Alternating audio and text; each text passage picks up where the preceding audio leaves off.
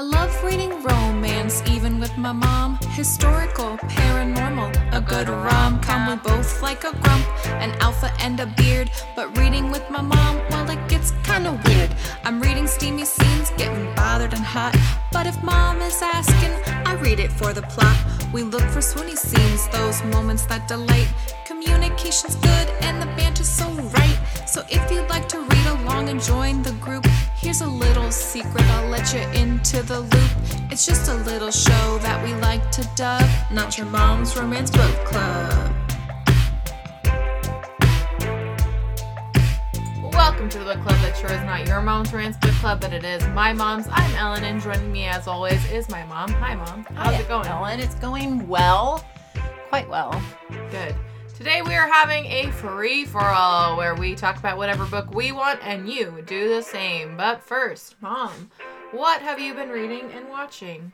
I'm not going to talk about what I've been reading yet. So Yeah. that's like a cliffhanger. So, yeah. Oh my gosh, So they're just like hanging on the edge Chomping of their at the bit, waiting for me edge to get of to their seats. I know, it's pretty fascinating. But um, the only thing I can think of that I've been watching is I started a rewatch of Community Yeah, you did. from season one, episode one. And that is a delightful show. She needed a show that like she I could watch when Ellen and my husband both weren't here and I was just home alone and yeah. not that anyone would get mad at me for watching without them. yeah, which you seem to think I do a lot more than I do. Well, your dad though would want he'd be more like why didn't you wait for me? Which is exactly what he sounds like. Yeah, that's, But but so I started watching Community and um I do really like that show. It's another cast that Ellen and I have seen multiple times when we went to Comic Con. we have. And um Joel McHale, tall drink of delicious water. You should try that new one that he just. Yeah, I I haven't, have. I haven't heard anything I about haven't heard it. anything but- about it either, but I did, I did see an advertisement for it. But um, so I'm a fan of that. Yeah. Troy and Abed are like my most favorite couple ever on on sitcoms ever. I love them. yeah. They're pretty, Anyway. they're pretty fun. Um, I haven't been watching much except for Peloton stuff. Oh yeah, Ellen got a Peloton. Um, my dad and I went in on a Peloton together.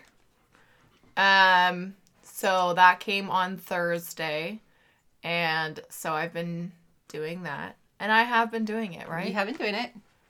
There's some dishy instructors on there. There is a guy that is on there who I had to show to mom because I was like, he is ridiculous and he knows exactly what he's doing.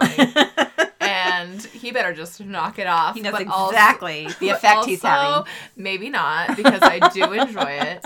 His name is Bradley Rowe. If if anybody is interested in looking him up, he's um British. He's a British, just tall, smirky. He's got a quirky smile that's just like yeah, mm, and mm, stop it. But like he know he has to know what he's doing because it's kind it's kind of ridiculous. it is a little ridiculous, where it's just like but in a good way. yeah. A good way I mean, ridiculous. I like it. Um, and like, you know, I'm pouring sweat, looking disgusting, and he's just like, You got this. You're amazing. and I'm like, Thank you for like having you say that to me right now is just really firing on all cylinders. That's why they do it, Ellen. Know. um, but it's been fun so far. I I have enjoyed it, and I'm I'm doing this like program that has you use the spin classes, and then you also add on like core and strength stuff, and it's it's kicking my butt a little bit, but I need a little butt kick, so it's okay. Cool, cool, But- cool. Yeah. Um so that's all I've been watching. And then like I'll talk about what I've been reading.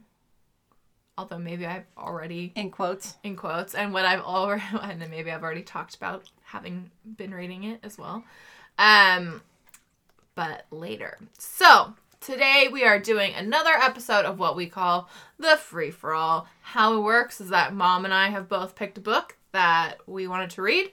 We're going to talk a little bit about our books, but more importantly, we have opened it up to you to send in your own book reports. And for a book that you have recently read, whether you liked it or not, everybody always seems to do ones that they've liked recently. Um, which we get because it's not fun to talk about a book that you don't like. Been there.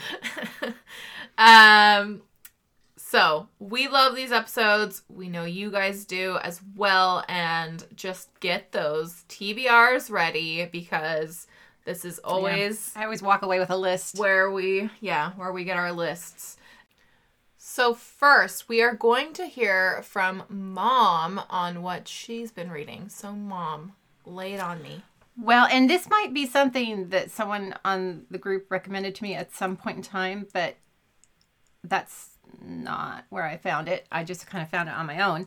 I wanted to go back to my roots of historical romance mystery. Mm-hmm. So I looked on Goodreads in different places and found this series. It's called the Lady, Lady Darby Mysteries. And the first book is called The Anatomist's Wife. And they are by Anna Lee Huber or Huber, but I'm going to say Huber. And um, this, I really enjoyed this first book so much that I'm in the middle of the second book now.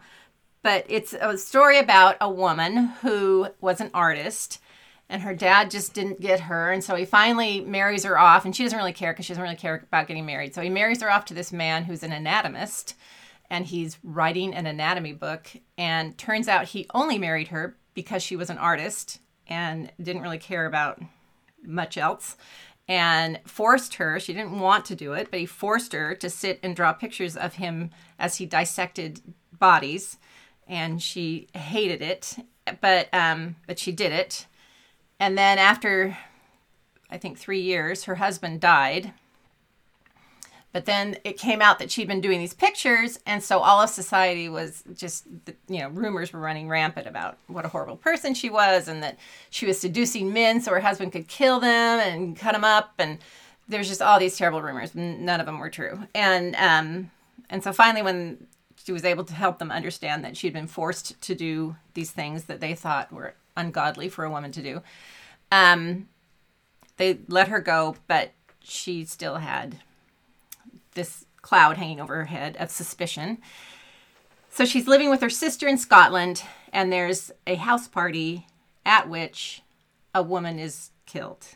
And one of the guests there, his father is a famous investigator, and so they ask him to investigate to try and figure out who the murderer is and they ask her to help him just because she's so she knows so much about the human body so they just asked her to help him look at the corpse to figure out what had happened to her. I mean, her throat was slit, so they knew that, but they just if there were any other clues on the body. And um, it turns out she was a huge help to him in solving this mystery, and little romance budding between them. And it's going to be one of those series where the romance takes forever to. I mean, it's going to be a slow burn on the romance, but there are definitely sparks flying between these two, and um, uh, really interesting stories, different different storylines than I'm used to reading, and I've really enjoyed them. So if that's if you're like me and that's kind of your cup of tea, I highly recommend the Lady Darby Mysteries.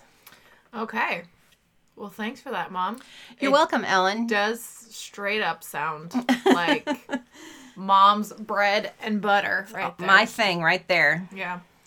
Um, okay. Uh after mom, first up to bat, we have Anna. So let's hear from Anna on what she has been reading. Hey No Yomos, Mom and Ellen.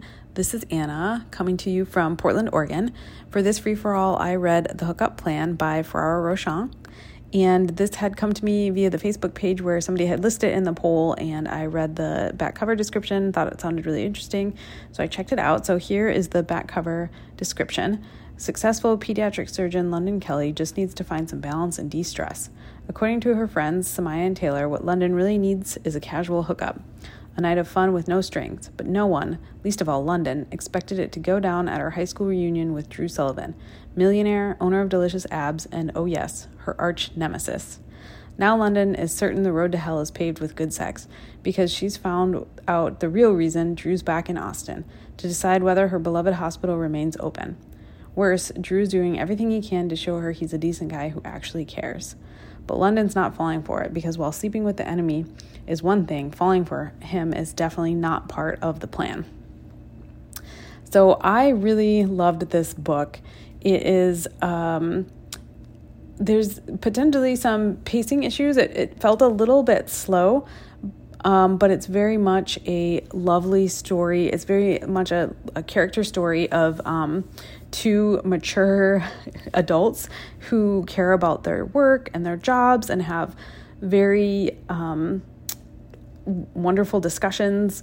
And there's no um, angstiness or really conflict in this one, um, which I really enjoyed and appreciated it. So it's, I would say there wasn't, it was more of an HFN more than an HEA, but overall, it was just the characters were so enjoyable and thoughtful, and there was the chemistry. They had a wonderful connection, and it was just really, really lovely. And uh, I enjoyed every second of it. So I would highly recommend it. And um, I thank you for the suggestion. I'm sorry, I don't remember who put it out there, but I appreciate the suggestion. And uh, thanks so much for letting me uh, tell you all about it. I hope somebody else checks it out. Thanks so much. Bye. Anna, now you understand our pain of never being able to remember who has recommended what books um, and being indebted, but having no s- source of memory. Um, so that was Anna with The Hookup Plan by Farrah uh, Roche, Rochon. Um, and appreciate you sending in that book port. That book does sound delightful. Yeah. We you know that we love a good easy communication plot. Yeah. Um okay, so next up we have Arthur on what he's been reading. So let's hear from our friend Arthur. Hey Ellen, Mom, no yomos. This is Arthur calling in to give my book report for the winter 2023 free for all. And the book I'm selecting for today is The Writing Retreat by Julia Bartz. I actually read this as an e-arc on NetGalley last year, and it was uh, just officially published just just uh, just last week, and uh, it it was such a, a, blast to dive into. Basically, it revolves around uh, Alex, this associate editor for a publisher, and she's undergoing writer's block, and then she ends up getting invited to this writing retreat up in, in the mountains that is gonna be headed by a horror author who she idolizes, and then mysterious things start happening up at this writing retreat. And I won't go into any more of the details than that because I, and I would also advise to uh, avoid the premise, looking up the premise of the book because even if you just read that, like the back cover, it actually gives away a major plot point. It doesn't even happen until the 50% mark in the plot. So I, I, try to avoid the back cover, but it has such an enthralling atmosphere. So all of these twists and turns that kept me wrapped up in the whole mystery. There's even a dynamic in the book that actually reminds me quite a bit of Whiplash and the and the horror author who's in charge of this retreat actually reminds me quite a bit of J.K. Simmons' character from that movie.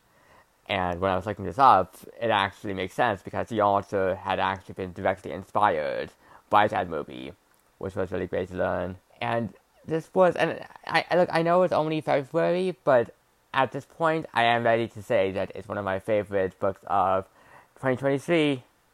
So that's my recommendation: Writing Retreat* by Julia Bartz, definitely a, a great thriller to dive into. And I'm pumped to hear what everyone else is submitting for this free for all. Thanks. Bye. Thank you, Arthur. Um, that's another one that sounds potentially up Mom's alley. Yeah, I do like a good mystery. Mom likes a mystery thriller type book. Um, it does look like there's no romance. Arthur, you can correct me, but it's not categorized as any sort of romance, which is totally fine. But just to give listeners a warning who are potentially going to it for for any sort of that. Um, but intriguing. Yeah. Color color us intrigued, Arthur. Um, so that was Arthur with uh, the writing retreat by Julia Bartz. Next up, we have Ashley with what she's been reading, and she's already warned me that she has a hard time Um, she said saying hi to somebody in three minutes, let alone talking about a book for three minutes. Um, but Ashley, you're forgiven. Let's hear about her her book. I know Yomos. This is Ashley, and the book I want to talk about today is How to Be a Normal Person by TJ Klune. This is a male male romance who follows our one main character, Gustavo Tiberius. Love that name. Um, and Gus lives a very solitary life.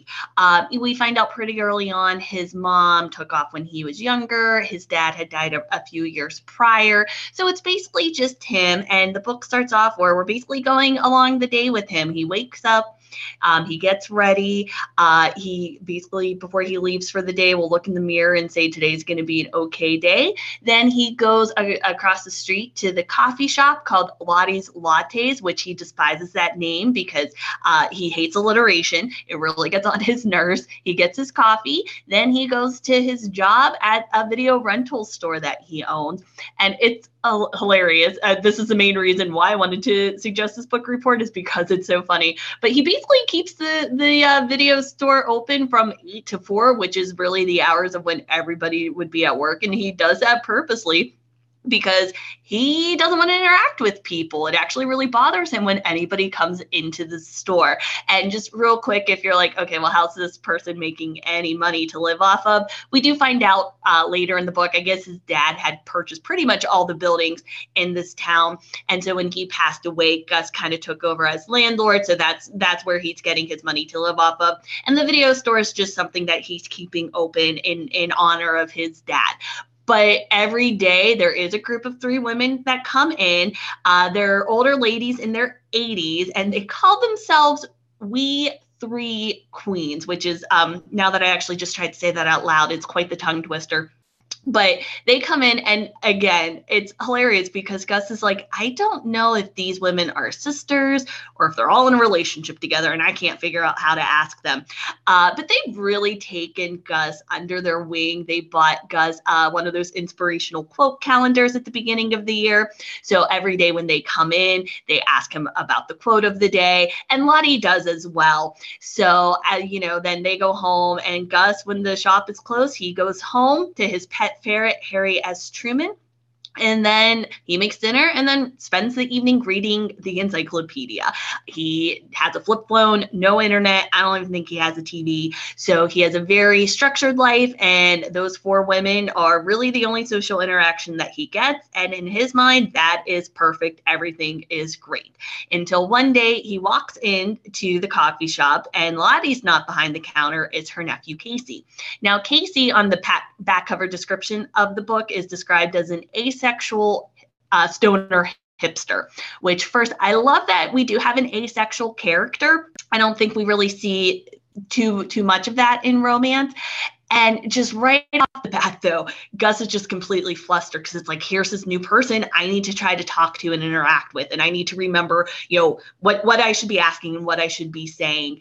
And also, he doesn't like the fact that Casey is a hipster because he finds hipsters really annoying. So he's so flustered. But Casey, meanwhile, like right off the bat, is just completely enamored with Gus. He's just like, oh my God, like, how are you this person? We are going to be best friends. And really starts to get Gus out of his shell a little bit. And it really develops into this cute friends to lovers um, you know, romance between the two of them. And but as I said earlier, the reason why I really wanted to request this book was just I found it so funny. I laughed so hard during this book, and I'm not talking just like a little chuckle, like straight up crying. I'm laughing so hard for five minutes. I mean, just the interactions they have, the banter, um, and not just necessarily between Gus and Casey, between Lottie and and the the three queens. They're just all so cute. The town dynamic, I think if you're a fan of Schitt's Creek, kind of reminded me a little bit of that real quirky town feel, but everybody's just so supportive of each other. Um, and it was really cute.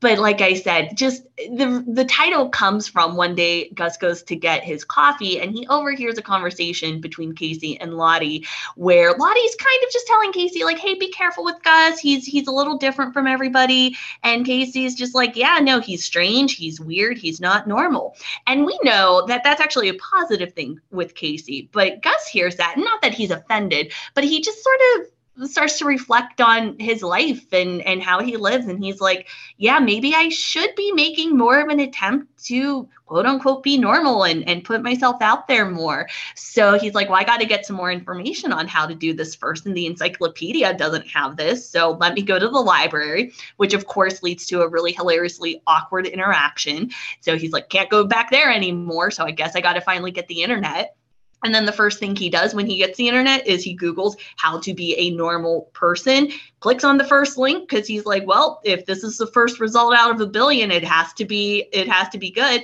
And then we actually see the what he's reading. And even that's hilarious because sometimes you're reading it and you're like, okay, this seems like this could be maybe from a legitimate website. And then like something would be thrown in there, a line, and you're like, what is this guy reading? And even Gus is just like, I don't know who wrote this.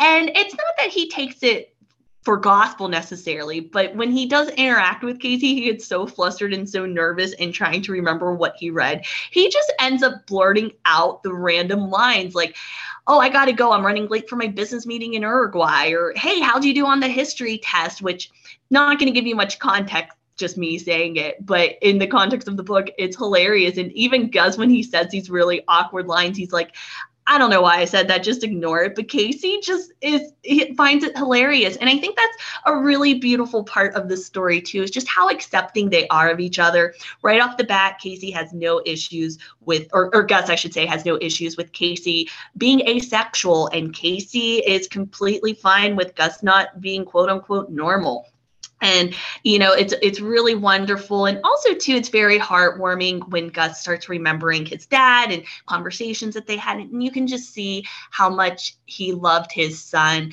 So as funny as it is there's a lot of really heartwarming parts as well. And even at the end this is a really low angst book but there's a grand gesture at the end that just completely melted my heart. Probably one of the best grand gestures i've read in a while. So i really enjoyed this book bit of a content warning though if, if um, somebody is, is interested in picking this up. There is a lot of recreational pot use. As i said casey is described as a stoner hipster so there is a lot of pot in this book and if that's something that you prefer to not read about this is probably not going to be the book for you. But if that's something that you're okay with um, i think this was just a really fun way to you know spend a couple of hours. It's like i said really funny really heartwarming um, and hopefully this sounds interesting to some of you. So All right. That cutoff was not, it was not me cutting you off, Ashley.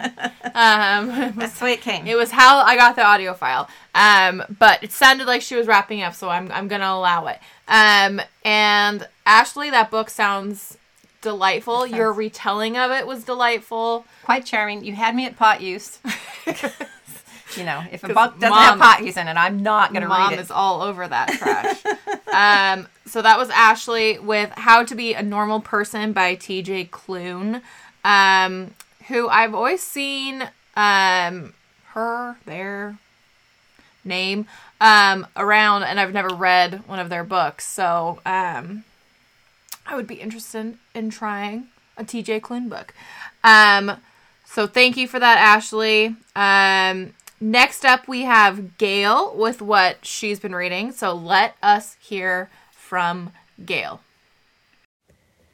Hi, No Yomos. My name is Gail, and I'm here with my book report. So, um, for this free for all, I decided to read a um, category romance. It's been a long time since I've read one, and I, I think I got my start in reading romance with them, and uh, have read a lot of them over the years. I chose one from the Harlequin Presents line, which I think was the first. Uh, romance line that I ever read because my mom had some that she had gotten um, with the sort of free mail order and had kind of hidden away in the basement that I found and secretly read. And that line is pretty characterized by um, international settings, which I really like, um, but also this sort of like rich and powerful men, usually with a younger woman um, who doesn't have much power, um, which is something that I don't really like. What I read was one called Claiming His Bollywood Cinderella by Tara Pammy. Um, and the description is a brief encounter, a forbidden fairy tale. The hottest actor in Bollywood, Vikram Rawal, has found love countless times when he's playing a role. In real life, he's given up on finding a soul deep connection and prefers to focus entirely on his career. Until at a masquerade ball, one woman leaves him craving more. Naina Menon's first impression of drop dead gorgeous Vikram left much to be desired, but then one heart stopping night shows her there's so much more to him than his celebrity persona. Still, he's a billionaire and she's a humble assistant. Is passion enough to bridge their different worlds? What I liked about it was uh, it really started off uh, with a bang um, because we have this sort of like instant, uh, there's a, a scene to kind of set up a sort of instant conflict between the couple. Then there's this party, masquerade party and they connect again. She knows who he is, and he's actually like a childhood crush of hers because he's 12 years older. So when she was a teenager, he was a, you know, young 20 something movie star, and she had his poster on her bedroom wall. So she's got the crush on him, um, but he doesn't know who she is. They basically have sex, you know, while she has the mask on.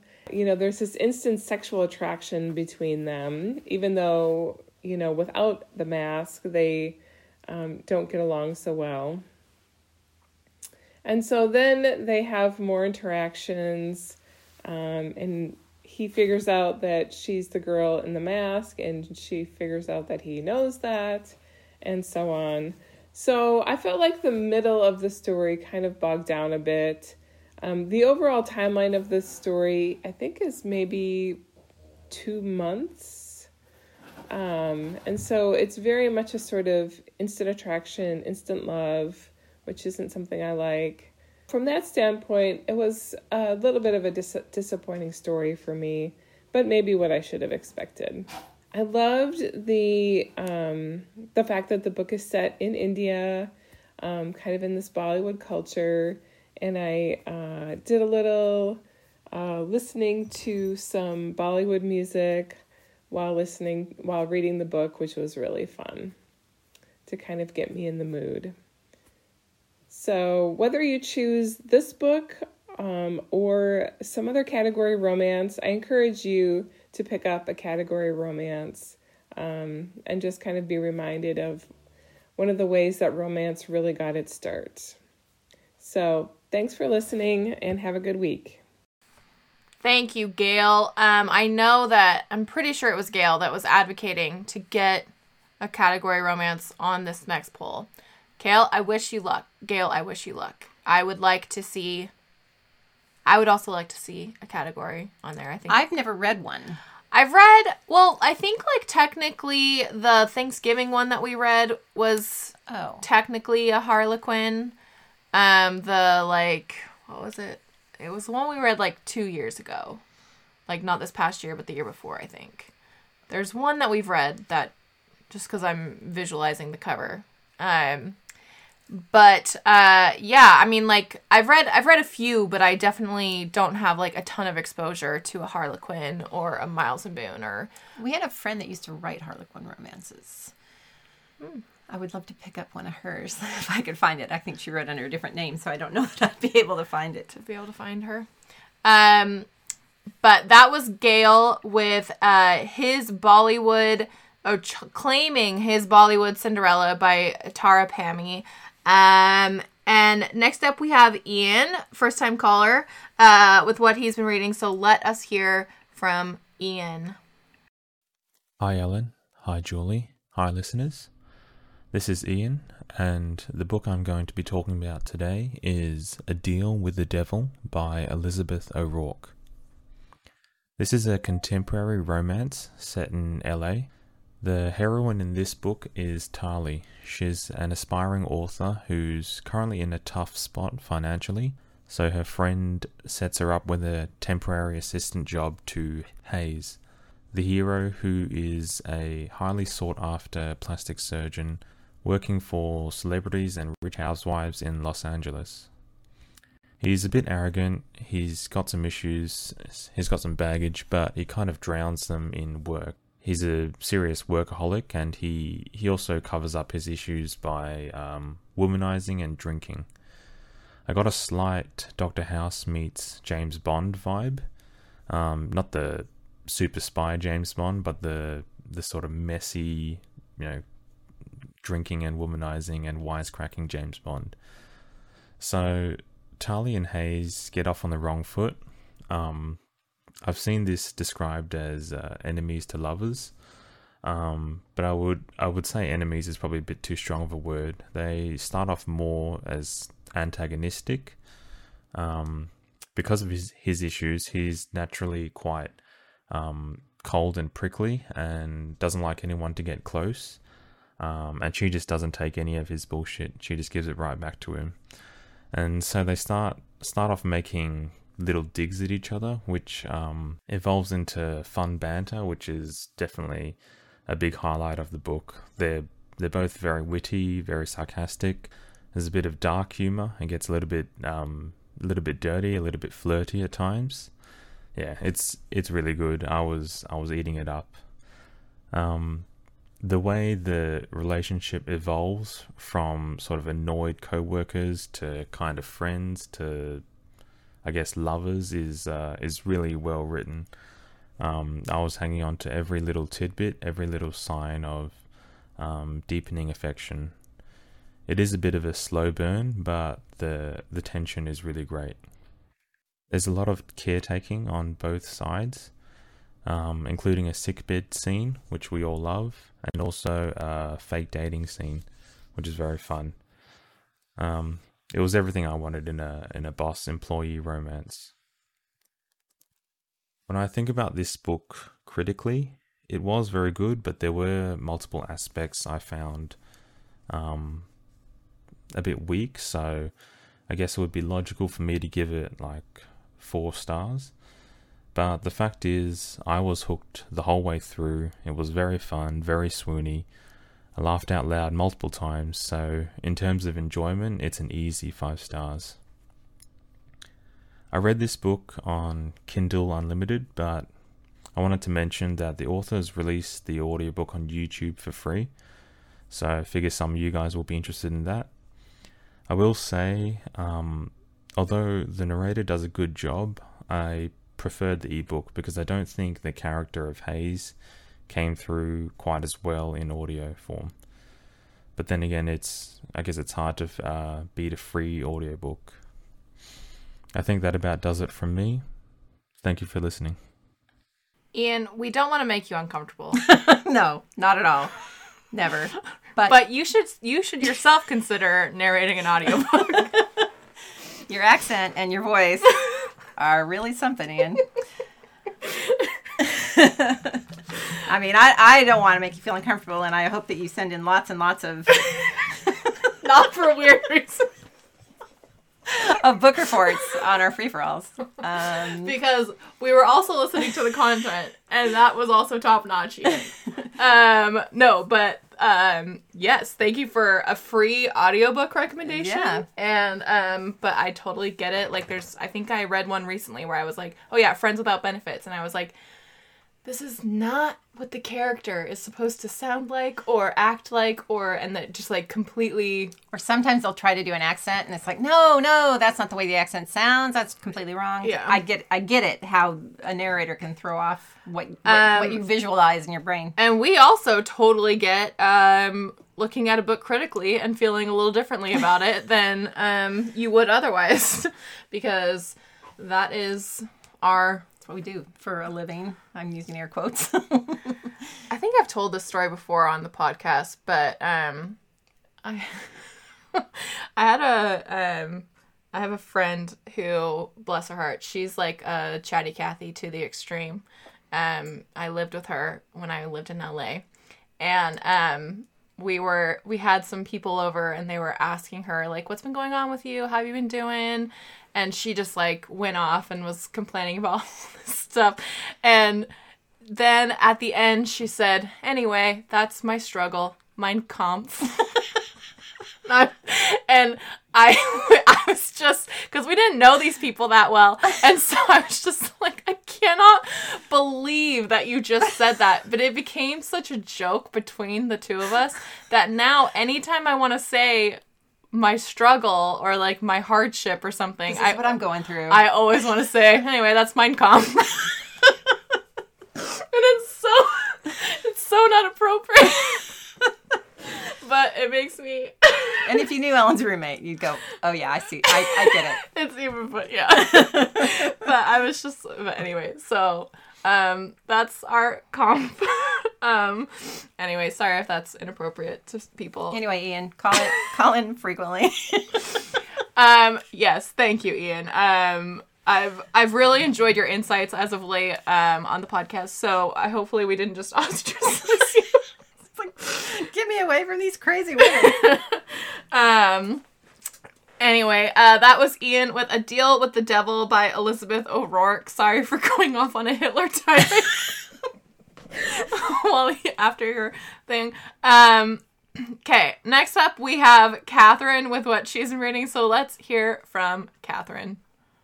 For the free for all this week, I read Twice a Quinceañera by Yamile Saied Mendez. She's well published in picture books in middle grade, and she has an award winning YA novel, but this is her first romance novel. Twice a Quinceañera follows Nadia, a lawyer who dumps her fiance one month before the wedding for being a cheater and a general scumbag. Good riddance to him. But now the time for any refunds on the venue has passed.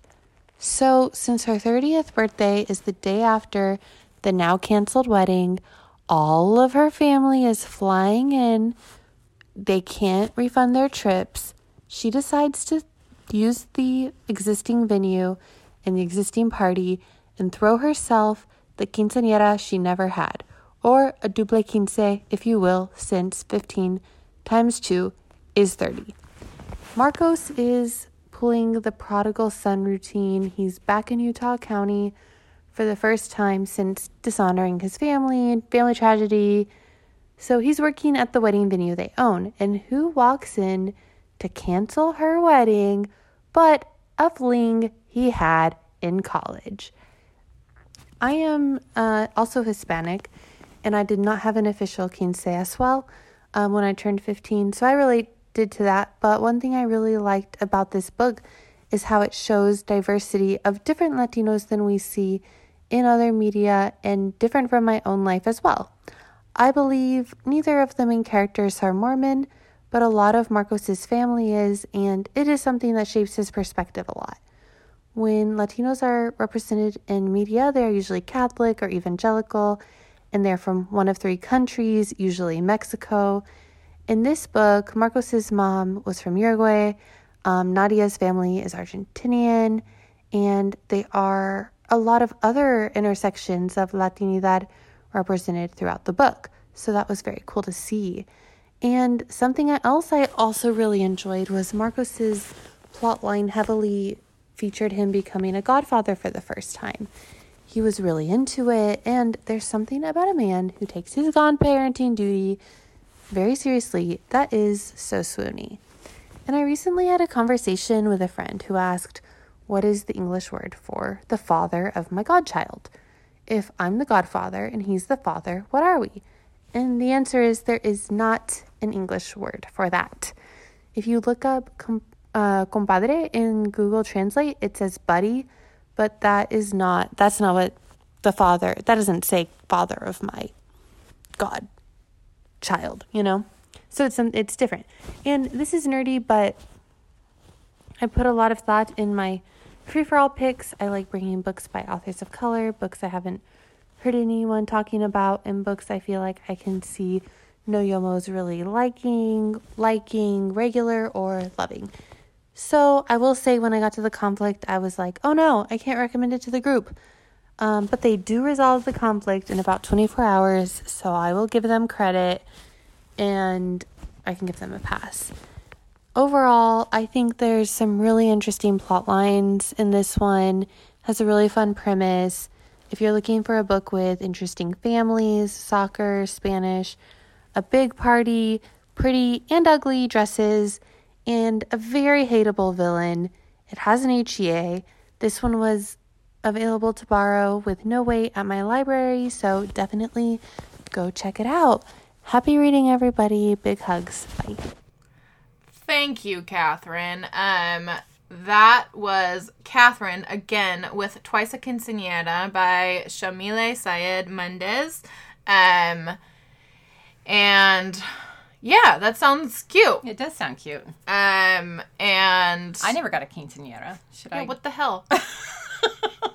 Should I? And I'm 60, so I should get three of them. More than three. More than three. I was gonna say, I'm like, I think I'm at three. what would I be? 15. No, I, I get four. I get four quinceaneras. So So there you go. We'll get right on that. get on that, peeps.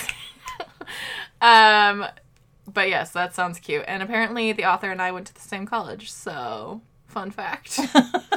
um. Anyway, uh, so next up, uh, we have me. I forgot. so, um. I've mentioned it before, and you guys know that I like to take the easy, lazy way out. So, um, I've been listening to Happily Ever Ninja by Penny Reid. Um, it is the fifth book in her Knitting in the City series. And listen, I could have read a new book by a new author that you guys haven't heard us talk about ad nauseum. Um, but I was listening to this book this week and I just kept thinking about how like unique it is within the genre. And we've talked about it before, like when we kind of did like our knitting in the city rundown, like Overview. We but like all year- the books. but we did that years ago and so i wanted to just give this book another like shout out because i do think it's worth knowing about if you're not aware of this book um this book is about a, the kind of den mother of the knitting group Fiona.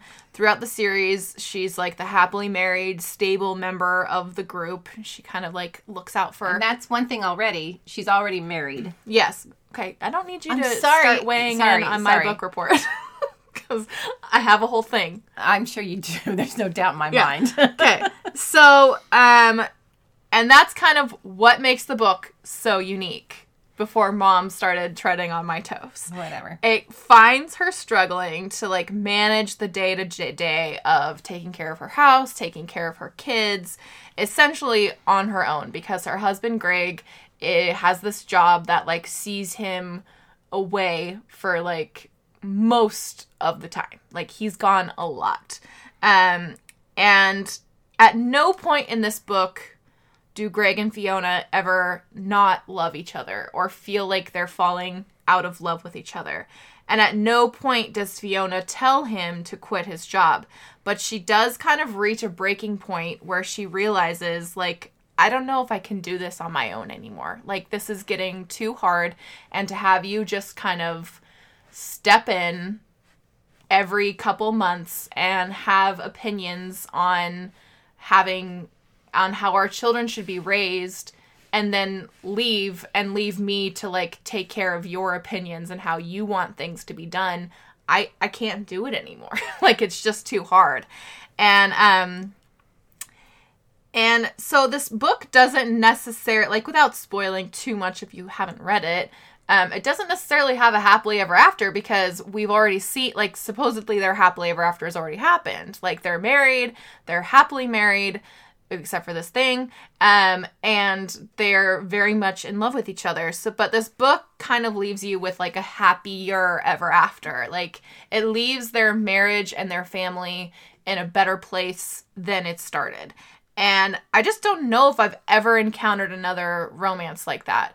Um i mean i've read other books about married people but it's usually people who find themselves like on the brink of divorce because they just don't know. Like the passion is gone. They just don't know if they love each other anymore.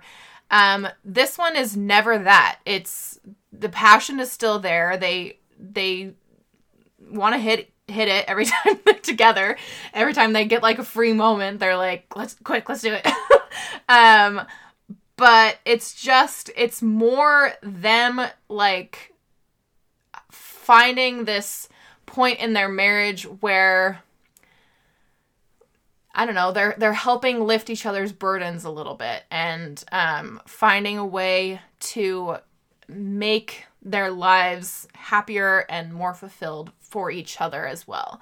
And Um, I just, I just really love it. It also has like some fun action suspense type of plot and typical Penny banter because like throughout the series you kind of get these hints that Fiona has kind of an interesting past and um she was like a CIA agent and Greg through his job is kidnapped by like these pirates essentially um like Captain Phillips type pirates. And um and so she like goes and tries to rescue him. And um and so this it comes this whole plot. But throughout all of that they're having these like conversations about how he doesn't want their son to take soccer if their daughter also isn't going to do soccer. And she's like why? And he's like because of the patriarchy. And like you know if he's going to do something she should do it too. And she's like but she doesn't want to do it. And i don't want to make him not be able to do soccer if just because his sister doesn't want to do it she's five she doesn't care and they're about having this argument while yeah while they're in a like a Nigerian prison, or something like that. And um and so I don't know, it's it's it's very unique. It's very interesting to read a romance that is about a well-established romance and see how that might work. And um it also has like these really lovely um in chapter intros where that are all written suppose i think they're all real i'm not entirely sure but written by like they're like love notes between husbands and wives um and they're really sweet and i don't know i just i really loved this idea of a book about a married couple. When I was reading that series and I read this book, I literally felt like Penny Reid reached inside my brain and ripped out part of part of me. Yeah. I mean, it it struck me on so many levels because first of all, my husband's name is Greg, yeah and I used to be a CIA agent. No, it's hilarious it's, that's hilarious. But and my husband was gone. He was in the military in the Air Force and was gone for big chunks of time during when my kids were little. And so I felt exactly what Fiona was going through on so many levels and um I just really appreciated this book for what it was, for exactly what you said, for its I mean, it was frustrating. It was a frustrating situation, but it didn't mean I didn't love my husband or that I wanted him to quit his job or that I, you know, weren't grateful to him for, for yeah, because it was as hard on him as it was on me. I mean, he, yeah I'll, I'll say this is for true. it was harder on me when the kids were really little and he would go away because it was just a lot of work taking care of three little children at the, all by myself. It was harder on him as the children got as the kids got older and he was missing school plays and Eagle Scout projects and and you know soccer games and just all the things that kids were doing. Birthdays and holidays yeah and he was missing all of that stuff and that was really hard on him and uh, so anyway it was a give and take and um, but it paid the bills pretty well for a long time and you know so i never hated that he was in the military and i never wanted him to leave the military. It was just a different lifestyle than all my friends had yeah is that safe to say Yes. Anyway, I just if if you haven't read this book and even if like you're not all that interested in the series, um I think you can read this one fine. Like there's some characters that well will- and then there's a pre-book too uh, yes. there's a book that talks about how they met Yes, and there is. and it's a I think it's a novella. I'm pretty sure that Yeah, one is just pretty um, short. But like even if you don't read that, this gives you like adequate flashback flashbacks um into uh how they met and things like that. Um but I just think it's it's such a it's so unique within the genre um and something that I feel like we should probably have more of. Um and yeah, I just think it's really great and you guys check it out. So that's Happily Ever Ninja. Good job, Ellen. I'm by super Penny proud. Reid. Thank you for keeping your That you mouth listen- shut. that you my- listen to a book that I've already read many times. Um.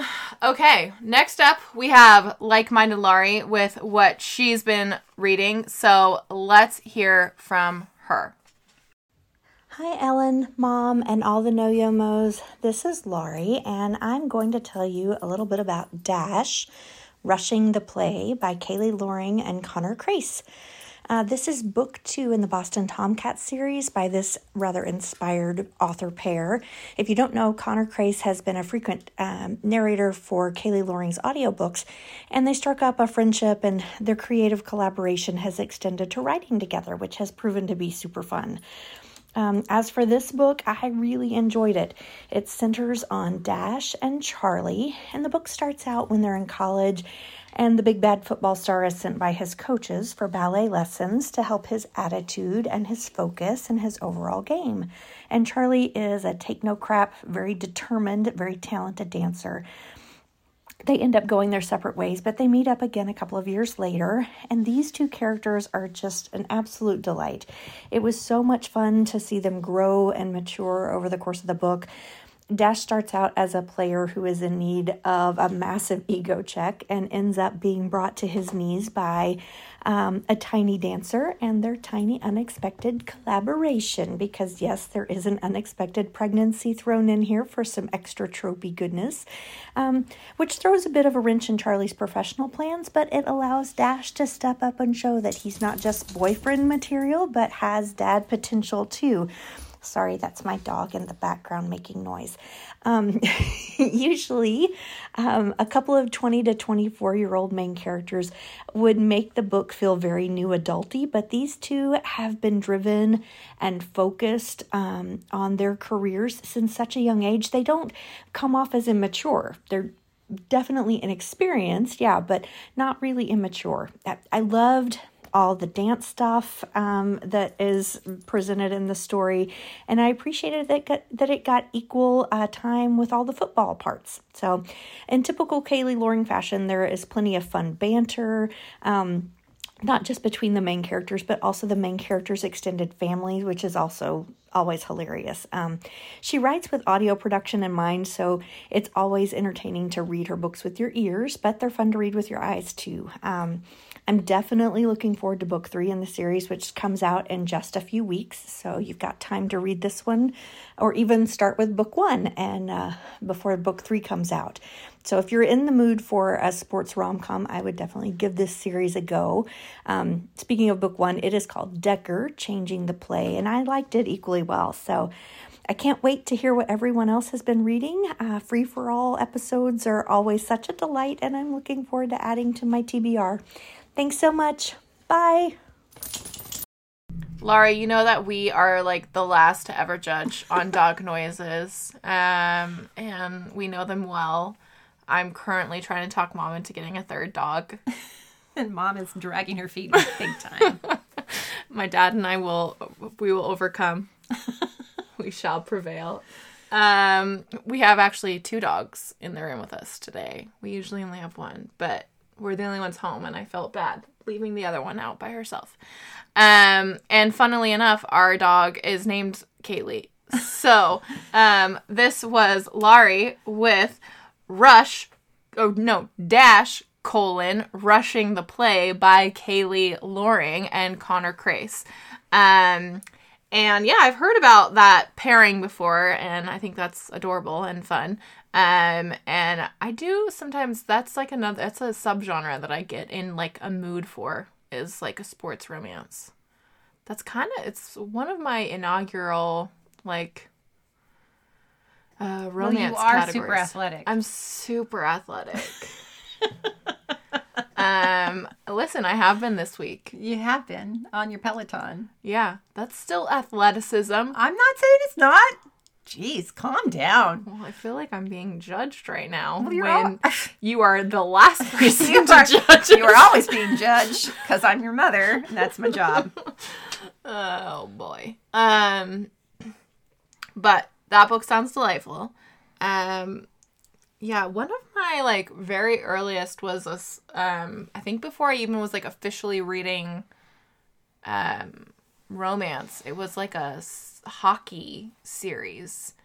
Um, I'll have to see if I can figure out because I liked them a lot, and it was even pre romance Ellen. It was like chick lit Ellen. Hmm. when she thought she was too good for romance. Jumping in the deep end there.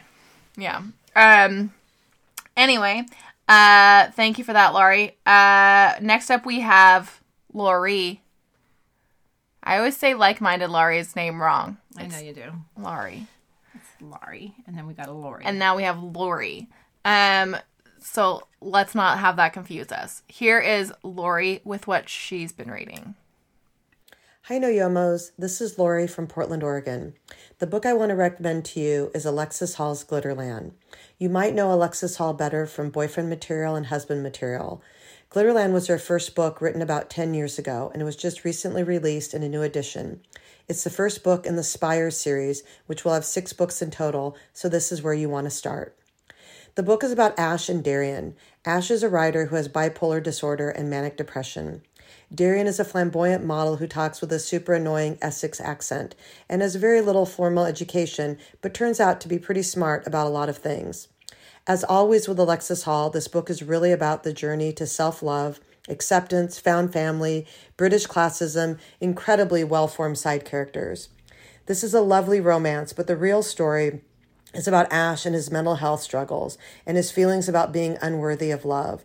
So be prepared for some heavy times. But also, as with all of Alexis Hall's books, there is so much great humor and hot, sexy times. I really enjoyed this book, and I hope you will too. Thank you for that, Lori. You know we love an Alexis Hall around these parts.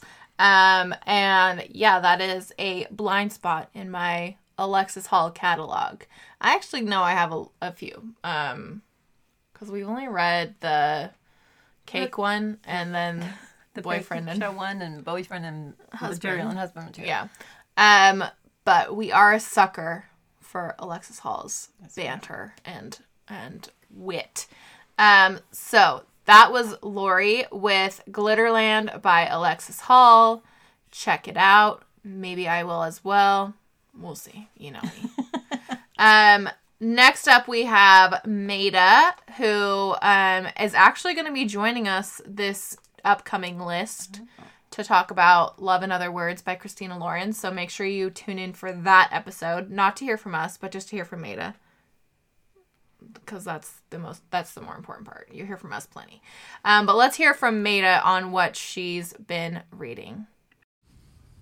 Hi, No Yomos. It's Maida. I am going to review Pride and Protest, which was a debut novel from Nikki Payne, and it is an updated multicultural retelling of uh, Pride and Prejudice. I think if you are not um, intimately familiar with the book or the six hour BBC version of the movie, it might be hard to follow along. There's a lot of characters and a lot of story going on.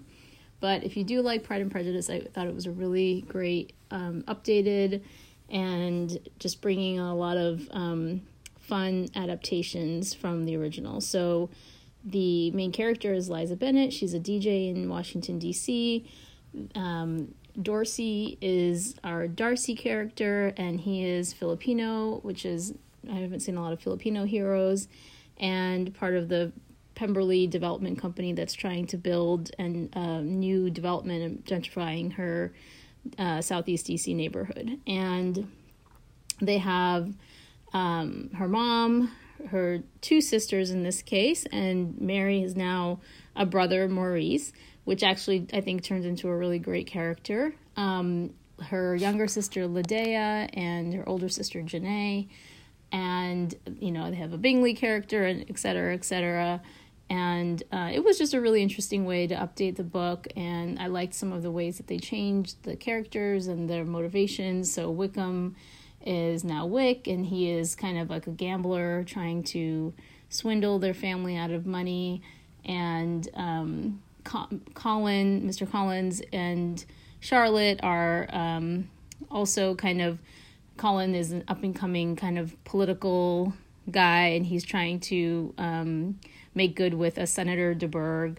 So there were a lot of neat little ways that she adapted the story, but um, you know, added some sexy times, which is always fun, and other things that I thought were a little bit different, but actually were well done. So uh, it looks like it's part of a series. There's another one based on Sense and Sensibility coming out, and it was a. If you're in the mood for a retelling, I think it was a really um, good effort. So looking forward to hearing everyone else's recommendations and have a great day. Thank you for that, Maida. I mean, maybe I haven't made this clear enough, but I am a sucker and a half for a uh, Jane Pride Austen retelling. Um, so that sounds delightful. I'm always, I'm always here for that. Um, and that's another way that I cut my teeth. I think on romance is I read a lot of Jane Austen retellings And fan fiction. and fan fiction. yes. I've really I think I mean I think that's the most fan fiction I've read of anything is Pride and Prejudice. I've read a lot of Pride and Pre- Prejudice fan fiction. I've written one as well. You have. Um both in fan fiction and web series, which I know I've talked about before as well. Yes. Um, but yes, I wrote a Pride and Prejudice and I wrote a Northanger Abbey web series. But I've talked about that before and I don't need to talk about it again. No, you don't. Anyway, um, that was Maida with uh, Pride and Protest by Nikki Payne. Sounds delightful. Thank you for that, Maida. Can't wait to talk to you soon. Next up, we have Precious with what she's been reading. So let's hear from Precious. So this is for the winter 2022 and 2023 free for all. I picked um Clean Sweep by Ilona Andrews. It's the first book in their book Innkeeper series and um I got all of the audiobooks on Hoopla and the series is complete and the graphic audios are amazing. So that definitely works as a benefit for it. Um, if you're unfamiliar with the series, the synopsis, according to Amazon, is. This is a short novel, about 60,000 words. On the outside, Dina DeMille is the epitome of normal. She runs a quaint Victorian bed and breakfast in a small Texas town, owns a Shih Tzu named Beast, and is a perfect neighbor, whose biggest problem should be what to serve her guests for breakfast. But Dina is different. Her broom is a deadly weapon. Her inn is magic and thinks for itself, meant to be a lodging for otherworldly visitors. The only permanent guest is a retired galactic aristocrat who can't leave the grounds because she's responsible for the deaths of millions and someone might shoot her on sight. Under the circumstances, normal is a bit of a stretch for Dina. And now, something with wicked claws and deep water teeth has begun to hunt at night. Feeling responsible for her neighbors, Dina decides to get involved. Before long, she has to juggle dealing with the annoyingly attractive, ex military, new neighbor, Sean Evans, an alpha strain werewolf, and the equally arresting cosmic vampire soldier, Arland, while trying to keep her in and its guests safe. But the enemy she's facing is unlike anything she's ever encountered before. It's smart, vicious, and lethal, and putting herself between this creature and her neighbors might just cost her everything. Andrews is an auto by no matter what the genre. Romantic Times if there is one author that defines urban fantasy, it is Ilona Andrews. Annie Tegelin. Fresh fiction one of the brightest voices in urban fantasy and one of my favorite authors. Ilona Andrews delivers only the best. New York Times best-selling author Jeaniene Frost. and the story is very mom friendly so it'll be safe for her to read this book um because there's no steam that happens in the first book but you get steam in the third book. So you have to read on in the series. I hope um i think it's safe to say i enjoy paranormal romance because this is my second free for all pick where i i picked the paranormal romance Thank you for that, Precious. We also love a good paranormal romance around these parts. Um, I've actually met Ilona Andrews, who is actually two people. We met them at. Um, Yeah, we did, but I've met them. I met them before that too in Texas. but we did meet them at one of our book conventions. Yeah. Um, and then we've read. Mom, well, we were trying to think of it. We've read a series. We read a book. A book from a series, and then Mom continued on with the series. I did, and Um, I can't remember now what it's. Something I don't know. It was. It was burn, were- burn with me. It was. Oh, that's right. There was the whole series. Burn. Yes, it was a something with burn. I think. Anyway, um, anyway, these are the kind of things we should have ready before we start talking talking about it. Um, but that was Precious with Clean Sweep by Ilona Andrews. Um, next up, we have Sarah S. with what she's been reading. Let us hear now from Sarah. Hey gang, Sarah S here with my book report. So this time I chose Ride the Fire by Pamela Clare. It's the third one in her Blakewell and Kenleigh family trilogy, but I did not read the first two and I was fine, so don't worry about that. But that said, I definitely will go back and, and read the others because uh, I really like her writing and I loved this book. So, um, but this one is taking place it's a historical it's colonial it takes place in america it's 1763 i believe. And so here's the synopsis. Widowed and alone on the frontier elsbeth will do elsbeth elsbeth stewart excuse me will do whatever it takes to protect herself and her unborn child from the dangers of the wilderness and of men Though her youthful beauty doesn't show it, she's broken and scarred from the way men have treated her. So when a stranger wanders onto Bethy's land, wounded and needing her aid, she takes no risk, tying him to the bed, hiding his weapons before ministering to his injuries. But Bethy's defenses cannot keep Nicholas Kenleigh from breaking down her emotional walls. The scars on his body speak of a violent past, but his gentleness, warmth, and piercing eyes arouse longings in her that she never imagined she had. As Nicholas and Bethy reveal to each other both their hidden desires and their tortured secrets, they discover that riding the flames of their passion might be the key to burning away the nightmares of their pasts.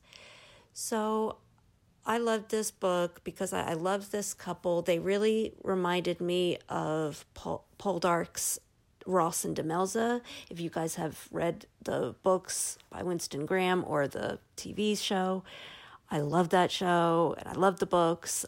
And yeah, they just really reminded me of, of Ross and Demelza and even had some Outlander kind of vibes too.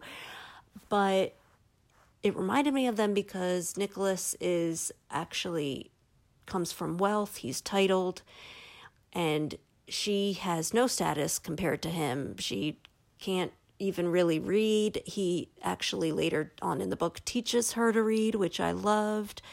So she's very much, if we were in, you know, the UK, she's very much below him on the on the totem pole.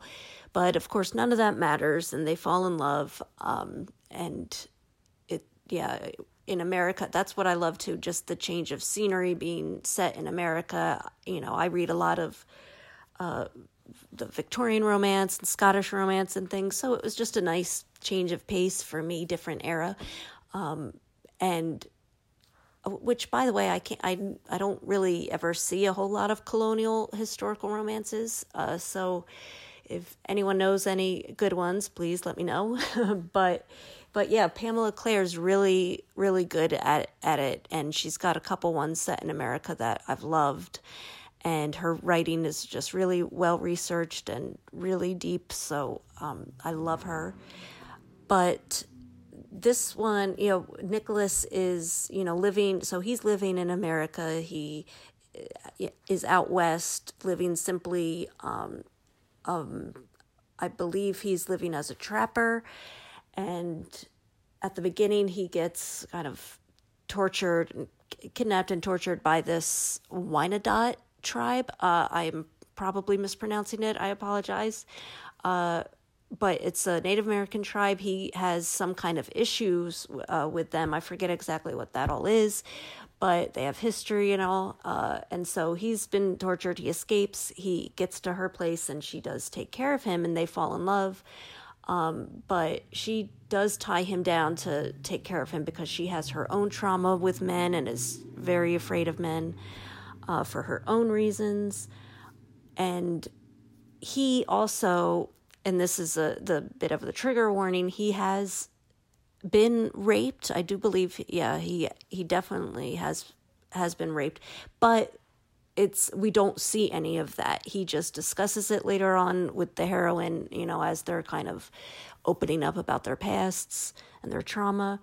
And so they do heal each other, which is really beautiful, but he explains why at the beginning it was so hard for him to actually be tied down and you know even though she was taking care of him and she meant well um, that was kind of a trigger for him so um, it it just they but they you know get get past it and and like I said they heal each other and it's just really sweet. But there are those little trigger warnings if that kind of stuff bothers you. But again nothing nothing is shown um, on his side and nothing else really graphic that I remember on hers either. So um, I, I don't think it was too bad. But it yeah it was uh, really uh, a beautiful love story and I just loved how they how they became you know this team and really helped each other get past their past and their scars. So um, yeah i loved it. And if you're looking for a different kind of historical you know and uh, I, I always love the ones set in america just because i think it's they're a little less the rules were a little less rigid like the Victorian England kind of ones. Um, because, like I said, he's got a title, but it's not like nobody is like running around making sure they have a chaperone. So I personally like that a bit more just for a change of pace every once in a while. So yeah, it worked for me. So yeah, that's uh, Ride the Fire by Pamela Clare. And hopefully, you guys, it sounds good to you. And I can't wait to hear what everyone else has been reading. So, yay, that's all from me for now. But talk to you guys later. Bye. Thank you for that, Sarah. That does sound. It first of all it does sound very outlanderish. Yeah. Um, but it also sounds like our cup of tea around Yeah, these I do like American history. Yes. Kinds of books. And um at least the cover that I found for this book is so clinchy and like old schooly that um I love it so much. um but that was Sarah with Ride the Fire, which heyo by Pamela Clare. Um and then finally we have Tiernan with what she's been reading. So let us hear from Tiernan. Hi, No Yomos, it's Tiernan, and for this free for all, I read A Cosmic Kind of Love by Samantha Young. I've only read another book by her that we covered for the podcast on Dublin Street. I have to admit, the reason I picked this book up was the cover. I know some people aren't fans of cartoon covers for romance books, but I like them, and this cover is so cute. So here's the description for A Cosmic Kind of Love. When event planner Holly Goodman receives party inspiration material from the bride of her latest wedding project, the last thing she expects to find in the files is a collection of videos from the bride's ex boyfriend. Holly knows it's wrong to keep watching these personal messages, but this guy is cute, funny, and an astronaut on the International Space Station to boot. She's only human, and it's not long before she starts sending emails and video diaries to his deactivated NASA address. Since they're bouncing back, there's no way anyone will ever be able to see them, right? Christopher Ortiz is readjusting to life on Earth and being constantly in the shadow of his deceased older brother. When a friend from NASA's IT department forwards him the emails and video messages Hallie has sent, he can't help but notice how much her sense of humor and pink hair makes his heart race. Separated by screens, Hallie and Chris are falling in love, one transmission at a time. But can they make their star-crossed romance work when they each learn the other's baggage? This was a solid like for me. I was intrigued that it was about an astronaut, and there were You've Got Mail vibes, which is one of my favorite things. I thought Chris and Hallie were cute together, and their chemistry worked. Samantha Young really showed the chemistry rather than tell. I appreciated the conflict not being too over the top. I thought there was emotional aspects to this book, um, you know, past relationships and things from their past that they worked on and that they talked about. I thought it was interesting how their careers influenced their decisions and you know were they going to be together or not so it, it was pretty realistic for me in that regard there were some family dynamics for both characters that I could have done without, especially Chris's emotionally absent, somewhat mustache twirly villain dad. But overall, um, it was a fun read, and I really recommend the audio. They had, uh, you know, dual POV, and who doesn't love an astronaut hero? I look forward to hearing everyone's reports as usual, and um, obviously, I can't wait to add to my TBR too. Thanks. Thank you, Tiernan. That does sound adorable. Yes. We also love you've got mail vibes around here. And I love an as, astronaut hero. Yeah, as we uh, discussed recently with whatever book it is that we read that had You've Got Mail vibes. Which one was it? It remember. was the one that was like straight up a oh. You've Got Mail book. The Undertaking of Hart and Mercy. Oh, yeah, that is, yes, it was that one. Um anyway, yes, we love we love that around here. Um so that was Tiernan with a cosmic kind of love by Samantha Young. And y'all, that brings us to the end of our free for all. Um loved it. Love to hear from you guys.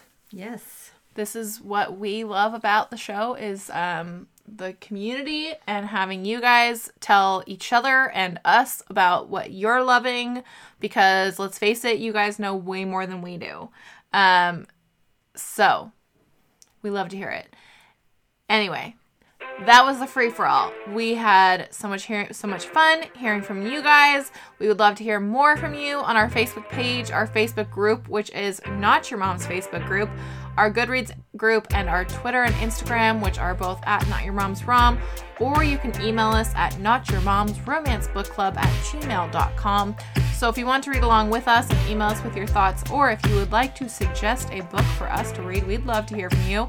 On March 6th, we'll be starting our spring reading list with For the Roses by Julie Garwood.